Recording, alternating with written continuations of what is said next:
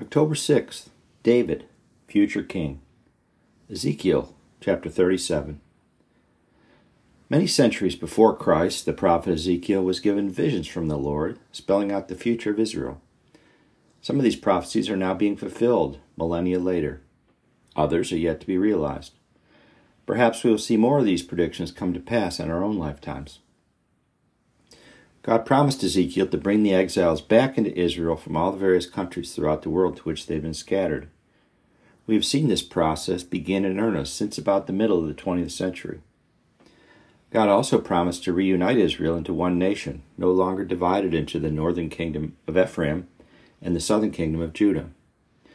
Though the former kings of these two regions were mostly apostate and led people away from the Lord, some were great examples of faith, including their greatest king, David. Ezekiel gave the exiles of his day this message of encouragement about a future of hope for their nation. Reading from Ezekiel 37 and say to them, This is what the Lord God says Behold, I'm going to take the sons of Israel from among the nations where they have gone, and I will gather them from every side and bring them into their own land. And I will make them one nation in the land, on the mountains of Israel, and one king will be king for all of them. And they will no longer be two nations, no longer be divided into two kingdoms. They will no longer defile themselves with their idols or their detestable things or with any of their offenses, but I will rescue them from all their dwelling places in which they have sinned, and will cleanse them. And they will be my people, and I will be their God. Ezekiel 37, verses 21 to 23, New American Standard Bible. But God also promised to, God also promised to restore King David to the throne of Israel. David's regal bloodline was preserved through the genealogy of Jesus Christ, including lines of both Jesus' mother Mary and stepfather Joseph. Christ will one day return from heaven to reign over the entire earth from a new Jerusalem. If we take Ezekiel's prophecy literally, King David himself will rule over Israel in these end times. Some interpret Ezekiel's prophecy about David to actually be a reference to the Messiah Jesus as the fruit of David's line per the Davidic covenant but it is certainly possible for a literal interpretation to be correct. As Ezekiel writes centuries after the death of King David, reading from Ezekiel 37, And my servant David will be king over them, and they will all have one shepherd, and they will walk in my ordinances, and keep my statutes, and follow them. And they will live on the land that I gave to my servant Jacob, in which your fathers lived, and they will live on it, they and their sons and their sons' sons, forever and my servant David will be their leader forever. And I will make a covenant of peace with them. It will be an everlasting covenant with them. And I will place them and multiply them and set my sanctuary in their midst forever. My dwelling place also will be among them, and I will be their God, and they will be my people.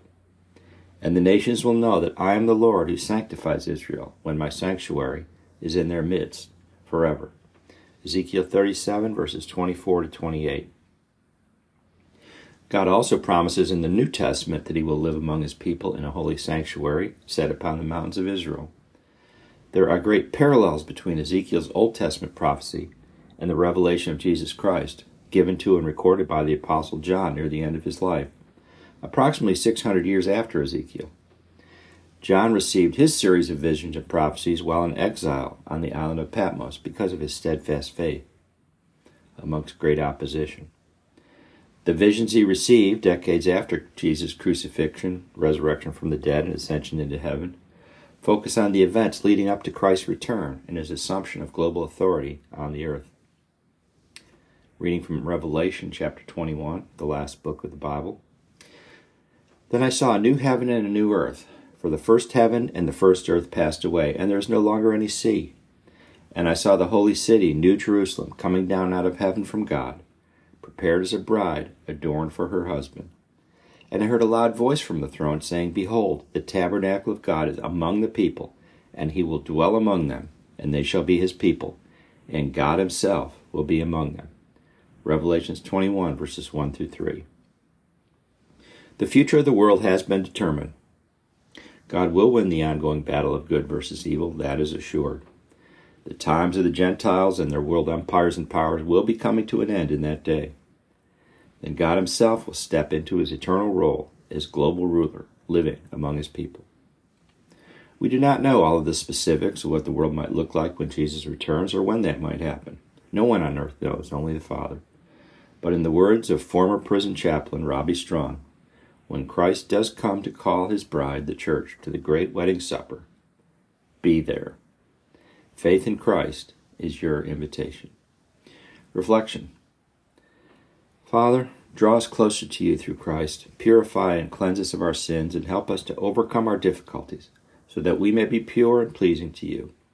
We want to be there, full of joy, when Christ returns to rule and reign on earth. Place your Holy Spirit within us and teach us how to live for you.